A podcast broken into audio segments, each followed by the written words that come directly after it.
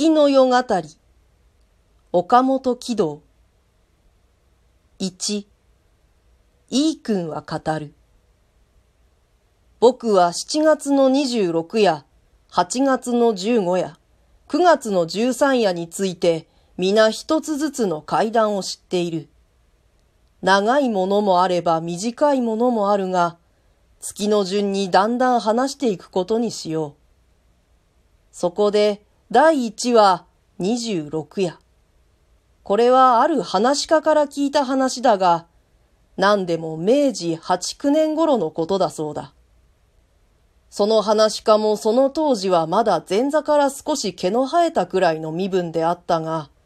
いつまで師匠のうちの冷や飯を食って権助同様のことをしているのも気が利かないというので、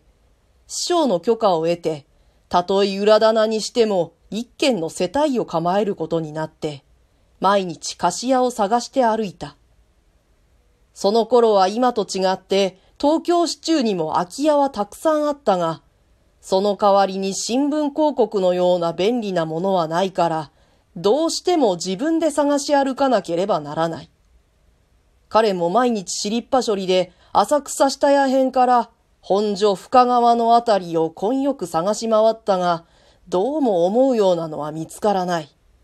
何でも二間か三間ぐらいでちょっと小綺麗なうちで、家賃は1円25銭止まりのを見つけようという注文だから、その時代でも少し難しかったに相違ない。8月末の残暑の強い日に、彼は今日もテクテク歩きで汗を拭きながら、下屋御徒町のある横丁を通ると、狭い路地の入り口に、この奥に菓子屋という札が斜めに貼ってあるのを見つけた。しかも2畳と3畳と6畳の見まで、家賃は1円20銭と書いてあったので、これはおあつらえ向きだと喜んで、すぐにその路地へ入ってみると、思ったよりも狭い裏で、突き当たりにたった一軒の小さい家があるばかりだが、その戸袋の上に菓子屋の札を貼ってあるので、彼はここの家に相違ないと思った。この頃の習わしで、小さい菓子屋などは家主がいちいち案内するのは面倒くさいので、昼のうちは表の格子を開けておいて、誰でも勝手に入って見ることができるようになっていた。ここのうちも表の格子は閉めてあったが、入り口の障子も奥の襖も開け放して、外から家内を覗くことができるので、彼もまず格子の外から覗いてみた。元より狭いうちだから三尺の靴脱ぎを隔ててうち中はすっかり見える。寄り付きが2畳、次が6畳で、それに並んで3畳と台所がある。薄暗いのでよくわからないが、さのみ住み荒らしたうちらしくもない。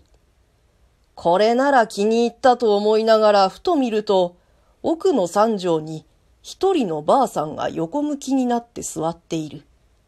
さては留守番がいるのかと、彼は格子の外から声をかけた。もし、ごめんなさい。ばあさんは振り向かなかった。ごめんなさい。こちらは菓子屋でございますか？と、彼は再び呼んだ。ばあさんはやはり振り向かない。幾度続けて呼んでも返事はないので、彼は根負けがした。あのばあさんはきっとつんぼに相違ないと思って、舌打ちしながら表へ出ると、路地の入り口の荒物屋では、おかみさんが店先の往来にたらいを持ち出していたので、彼は立ち寄って聞いた。この路地の奥の菓子屋の家主さんはどこですか？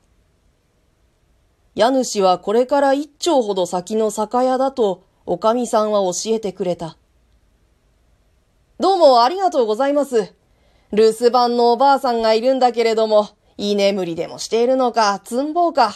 いくら呼んでも返事をしないんです。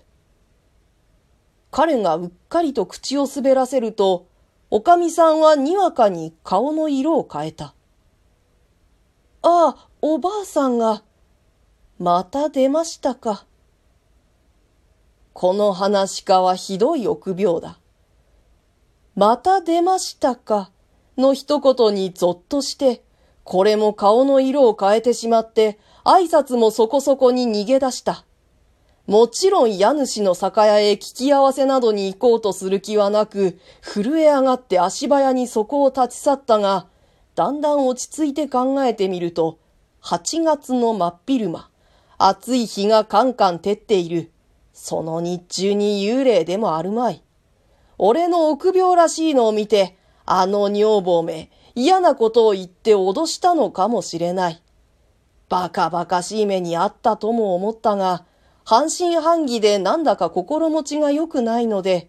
その日は菓子屋探しを中止して、そのまま師匠の家へ帰った。